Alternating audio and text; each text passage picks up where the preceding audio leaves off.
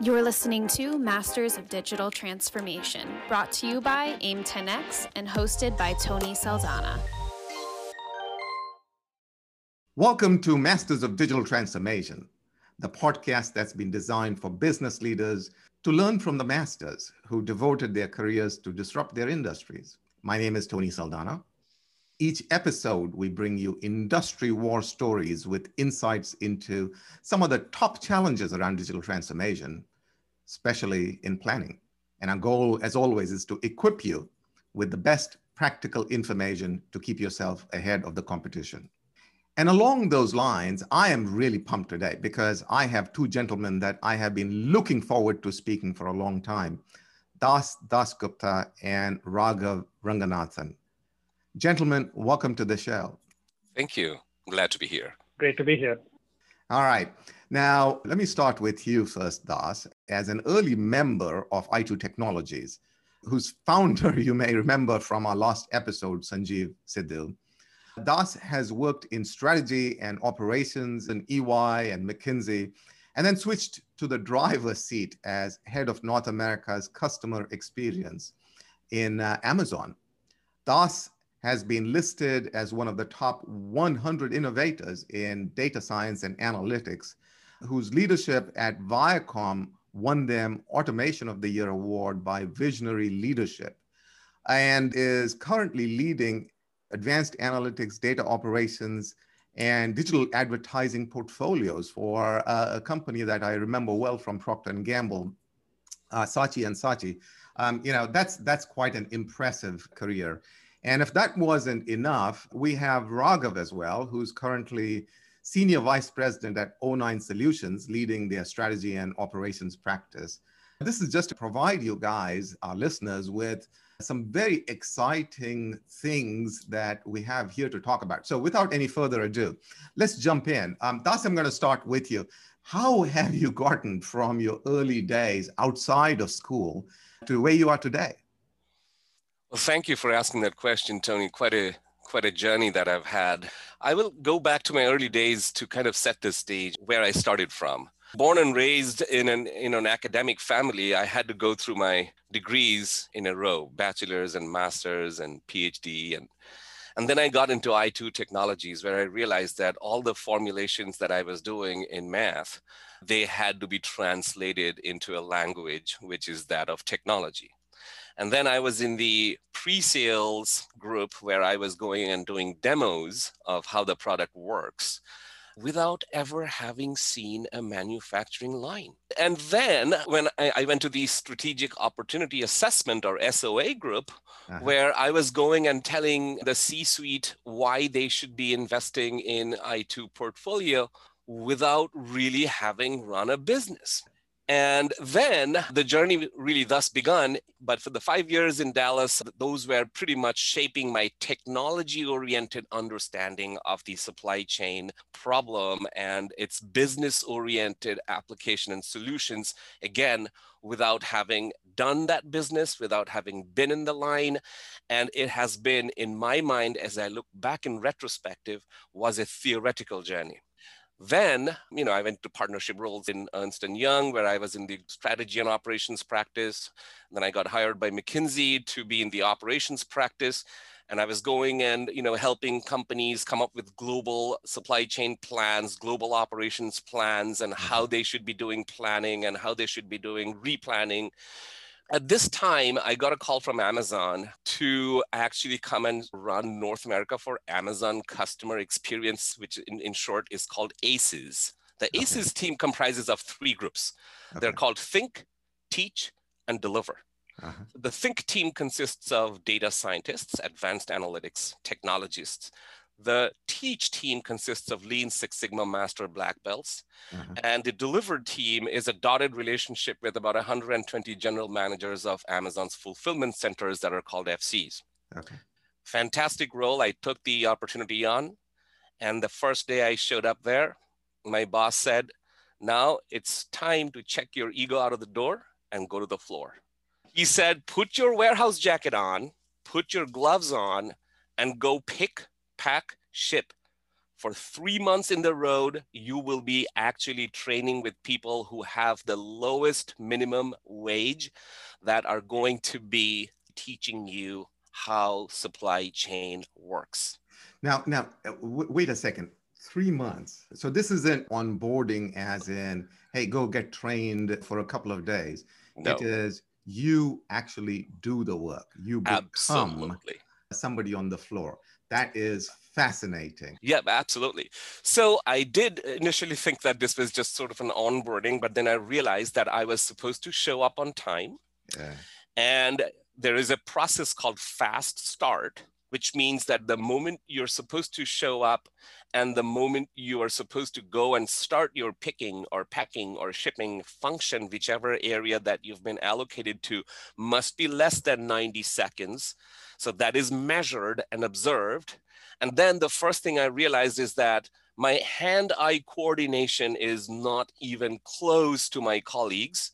My colleagues who were literally picking and packing and shipping oh. and then they were having a you know they were having a smile. They would come over and they would say hey let me show you how to do that. and, and then they said observe what i'm doing. He said you scan the item then you scan the tote and then you scan the shelf and then you scan your trolley these four scans, if you don't do that, data is not going to be made.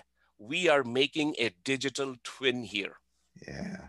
So that was my introduction after 18 years of supply chain management and supply chain planning and helping companies transform their processes and roll out S&OP processes worldwide for Microsoft, Xbox, yeah. I realized that I did not know the first thing about supply chain management and my learning began.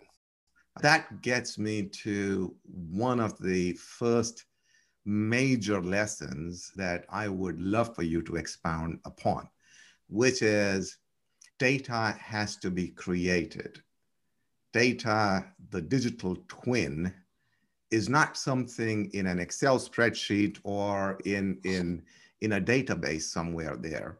If you actually don't generate data and if it doesn't mimic reality, then all you have are meaningless bits and bytes. Exactly. So, Das, I want to talk to you a little more about this digital twin and the fact that data has to be created.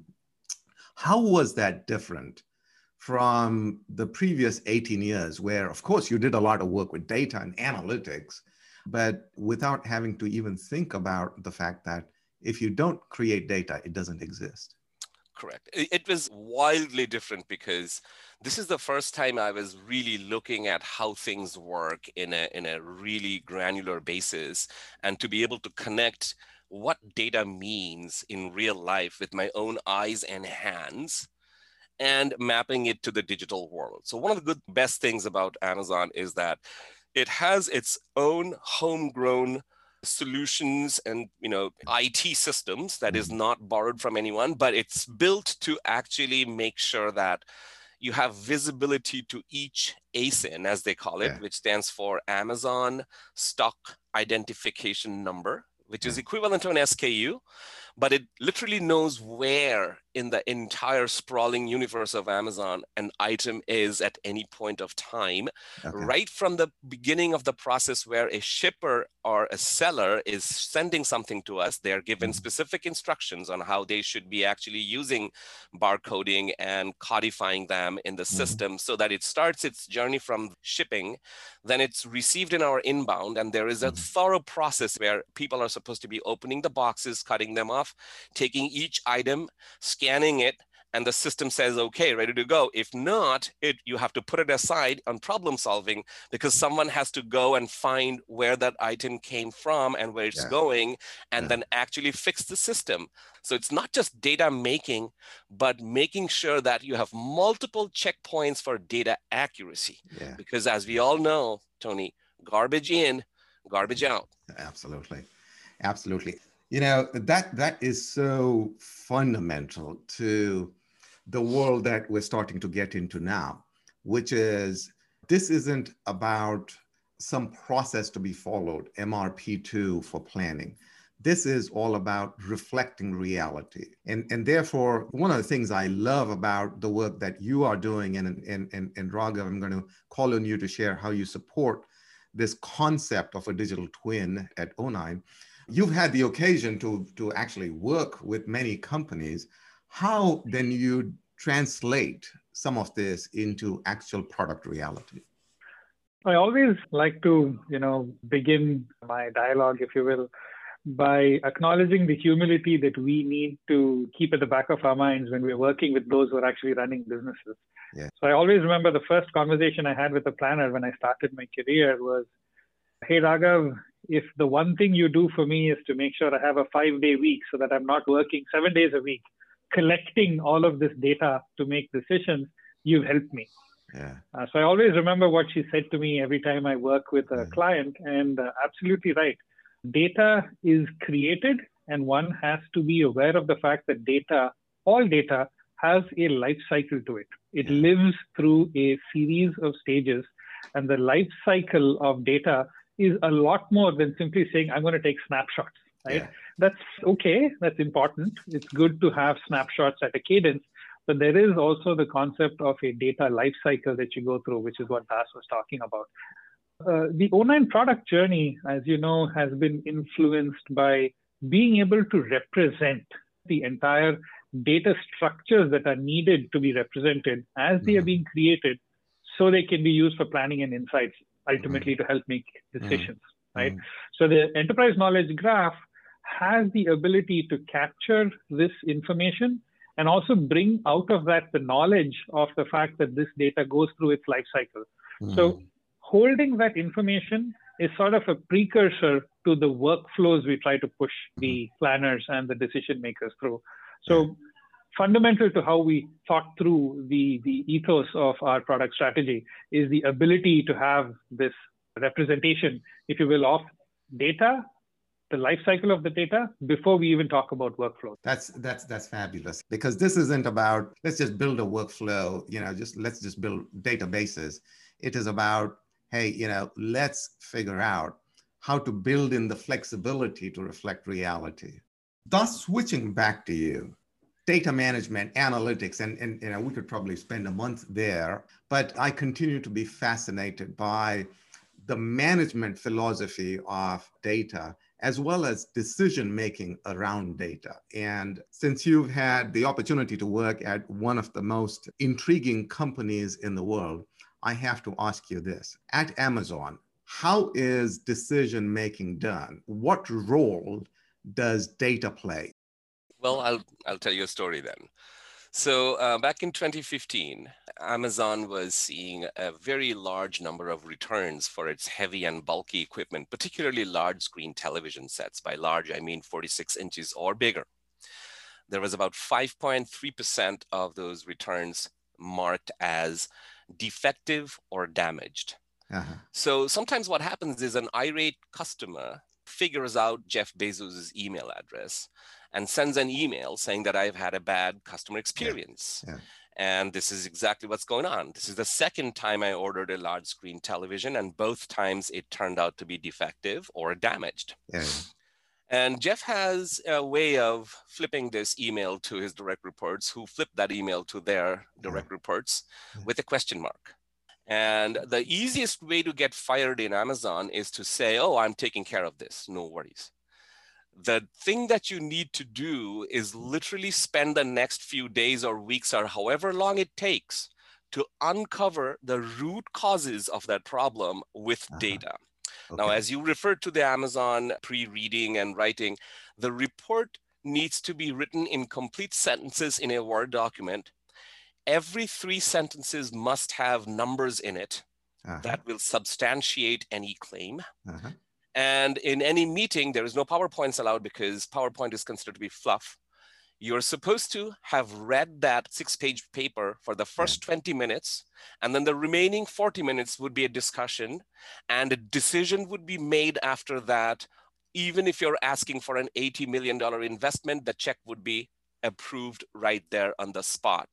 So what I did, I had to go into the warehouses and you know fulfillment centers, FCs, heavy and bulky ones, take lots of pictures, uh-huh. start to ask questions, do a lot of diligence, and we found that there were seven root causes we found that every time a television was traveling more than 500 miles, the probability of it getting defective or damaged was exponentially increasing.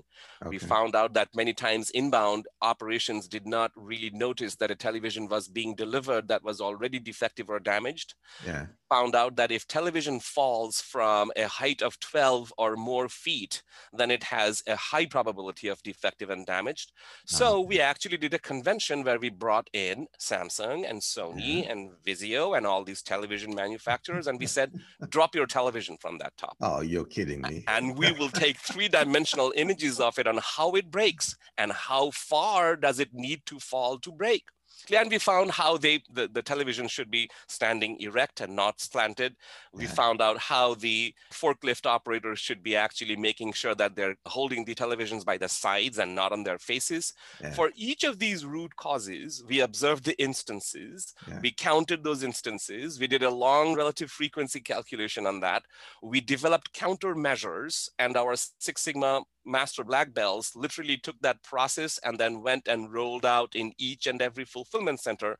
And every operator who was shipping televisions were supposed to take a picture of that truck departing that dock, showing exactly how they are loaded in a Kindle and uploaded in cloud.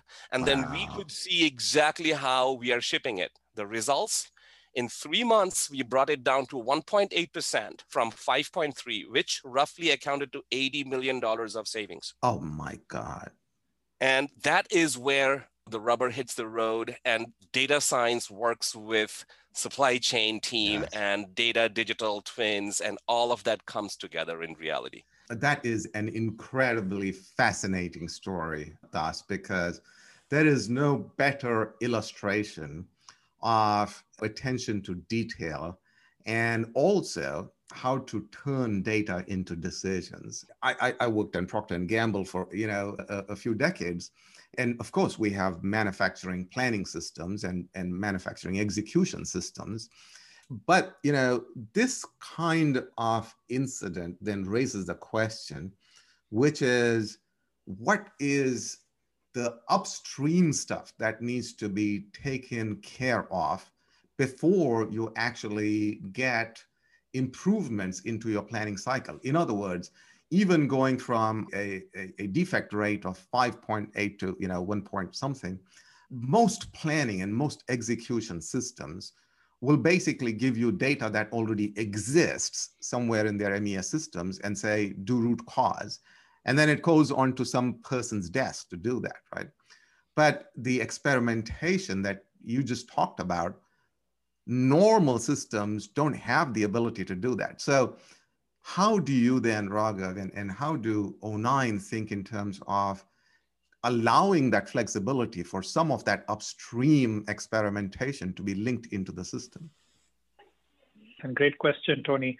So as you said, you know, there is the concept of data creation, and then that essentially finds its way into the in the O9 KST enterprise knowledge graph. Now, one of the things that we're very aware of is that it's not always true that all data is available at the level of detail that we need to make some of these deep root causing uh, related discussions. So the way we think of this is okay, let's make sure that we have the data that is available that we can agree is correct and accurate. So you know that from a data governance perspective, we have this amount of data. And we make sure that everyone agrees that this is the real version of the truth, if you will, for what right. is acknowledged to be correct. Right. Now, you can actually score parts of your data stream as suspect, right? Where you're going to go and say that, hey, I have these pieces of data that is coming through an approximation. I have these pieces of data that's coming with very high latency, so I'm not necessarily sure if it is sufficiently accurate to capture the information. Now, the moment you actually know that there is this piece of yield that you want to go and look at to try and see how you can do better, you can actually kick off the workflow in the O9 platform itself, saying that, hey, I want to scrutinize why the yield out of these fulfillment centers, for example, yeah, yeah. are trending in this particular direction. Yeah. Uh, and yields out of these fulfillment centers are trending in a different direction. So as soon as you're able to flag that, the conversation then allows you to discover pieces of information saying that, hey, you know, the amount of transit that these products took coming to those fulfillment centers exceeded certain parameters of distribution. So you can drive a workflow up till the point where you realize, okay, the data has taken me only so far. Yeah. And now you need to have that workflow where you're talking about, okay, bring the suppliers into the conversation. Yeah. So getting to the point where the data will tell you that, hey, you know, the, the, the transit of greater than so many miles is going to increase the likelihood of breakage uh, and so on and so forth is going to get you to some amount of the root causing. That, that's brilliant. And, and that is also the difference between an enterprise knowledge graph and a set of databases. And, and that is the critical difference to the operations of a company and the continuous improvement. Um, there's another aspect of Amazon that absolutely fascinates everybody, which is the digital literacy. And I heard a few months ago that Amazon is going to invest $700 million, I think, in improving the digital literacy of their organization. And, and my first reaction was, what are you talking about? I mean, uh, you, you have an organization that is the envy in terms of digital literacy of everybody in the world. But that is just indicative of a you know continuous drive for perfection even in the digital literacy field so could you share with me, you know, especially you going in from a data and analytics standpoint, what such an organization thinks and feels, and how do they expect digital literacy to be almost like a given within the organization? Very good question. Uh, Amazon is a digitally born native. Yeah. Right? It started out as a digital platform. Yeah, yeah. Now, having said that, they had to make sure that everything that's physical is also converted to digital. So that process I already described. Now comes the literacy part to your question. So understand that every time a new Amazonian is hired, they are not only taken through that process of understanding how it works in the fulfillment world, but also every single person is given some training in digital literacy, including the ACES team that I ran. Yeah. We developed a methodology called mm-hmm. uh, Continuous Improvement Cycle, CIC. Mm-hmm. Okay. which literally had the Lean Six Sigma principles of define, measure, analyze, improve, and control that we had our own version of. And the operators in lines, and by the way, let me also give you a little bit of color here area managers, managers, senior managers on the floor wearing a gloves, in a pair of gloves and a jacket may fool you, but many of them are from Harvard or MIT with an MBA or master's or PhD in computer oh, science. Oh they are just going through the process and they're literally learning and they're also running the line. And then they may take a, a role back into Seattle in the headquarters. So that literacy now will be, you know, spread by them to the workers on there. So let's say problem solving, right? Problem solving is a fundamental DNA to Amazon. Yeah. And a, a, problem solver in that, that case is defined as someone who could understand data, yeah. see what it says on the screen, be able to map it in a picture into yeah. what's going on on the floor, yeah. then go look for it. Wow. So you ah. see, this is taking us from you know math to the atomic world and vice versa from the atomic world of every single digital twin traveling out there back into mathematical processes where we are hitting the books again and doing our calculations and coming up with you know additional ideas that we should try and then make it really happen. So without data literacy no one in amazon is going to be able to survive because that is you know key to your understanding of how end-to-end processes and supply chain works. Tony, if I may add, yes, uh, please. data literacy, without doubt, elevates the knowledge of the entire ecosystem that is running the business, right? Having the ability to recognize that there is something happening that needs to be captured is something that you train And the data literacy that you're talking about also drives the discussion to the earlier example that you were talking about, saying that there are certain corners of a television screen that are more susceptible to breaking and so on. So the representation of the digital twin, which has all of these pieces of data and lends itself very well to network uh, rebalancing and optimization uh, solves. But the thing that we also are pushing and seeing a lot of adoption and improvement is bringing in unstructured information, even if it might be a picture, mm. uh, that someone on the line or someone who is delivering a box has observed or has noted. It could be anything from, hey, I'm taking this picture that every time I drive this amount, I find that all of my boxes are keeled over and now I'm seeing, you know, uh, breakages. Any piece of data like that can be put in and contextualize saying that on this delivery route, on this product, mm. I observed so and so and I hmm. grabbed a picture. Mm-hmm. That can actually be stored and reposed, which will allow you to take that one more step closer to realizing that you need to drive this cross functional improvement program where you need to invite your vendors and your partners in and so on and so forth mm-hmm. and that that framework is absolutely critical because this is really where i think the ability to look across the enterprise and beyond i mean you know you talked about yes. inviting suppliers and customers to be part of the the knowledge graph and, and then allow them to give you the information and the, the knowledge that you need to, to optimize the whole.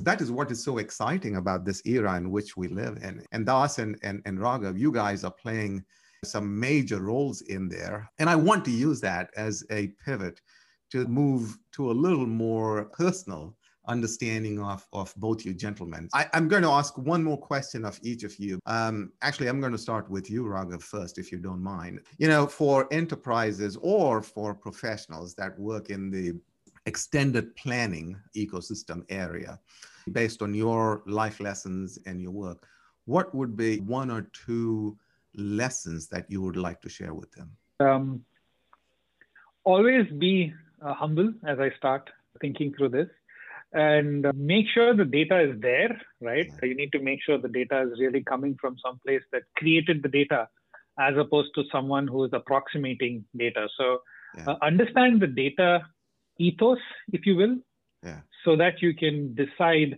uh, how you're going to step forward. Even if you say, hey, it's just going to be a data feed coming from this ERP, it's important to understand what the ethos of the data really is because you're making decisions based on that. And the second aspect of this is take pause to understand differing and competing points of view if they are going to make arguments challenging the ethos of the data itself. Yeah. So make sure that you, one, understand the ethos of data, yeah. and also make sure that if people are misaligned, the misalignment is not coming because they're challenging the snapshot of data itself. Yes. I mean, both of those are very profound. But the second of those, I think, is increasingly important because when people go on the defense, the first tendency is to question the data. And so there is also a tendency to then get into the game of saying, oh, wait a minute, you know, it's my data versus your data. But Raghav, what you're saying is that it could just be different slices of data and, and, and putting all of that together is very profound. And so thank you for sharing that. Um, Das, how about you? I mean, it's hard to add on top of how beautifully Raghav just articulated it. But let's also understand that we are talking about industries that already are in data, such as manufacturing or yes, financial yes. services. You know, those are CPG, retail, etc. When you come to the advertising world, it's a creative world, yes. right? And that's why I took the challenge of what can I do here with data. It is fascinating to see that you know strategists or creative folks particularly creative folks they're all embracing data and calling it data at the center and we sometimes get into these discussions on what does it really mean yeah. does data drive it or does data inform it yeah, yeah. so again going back to raghav's point on you know staying humble my coaching back to my peers is always that data is not driving data is informing data informed creative means you're building a story that already is informed with what the eventual audience wants to see. And we are collecting that information for you. We are doing clustering and segmentation, and you don't need to know all those terms, but we are giving you some insights that you could use. So staying humble, learning and listening, particularly to opposing points of view, someone might say you know what's data got to do with it? I will have this creative moment. How about if you knew that this person liked red more than green? Yeah. would you do something different right? Would you use a red color? Oh yeah i would. Well that's data. Redefining what we call data and, and that's my key learning that be open to understanding what data means really you know. Oh my god. That that is fabulous Hey, look, gentlemen, I want to thank both of you for joining me here today. Das, it's been thank an absolute you. pleasure to spend this time with you. Raghav, likewise, I, I think you've you've done just so much, not just for the industry, but you know, just in terms of the insights that you've shared today have been fabulous. For our listeners out there, please don't just implement planning, reinvent it. Thank you all. Thank you for listening to Masters of Digital Transformation. For more information, be sure to check out www.o9solutions.com slash aim10x.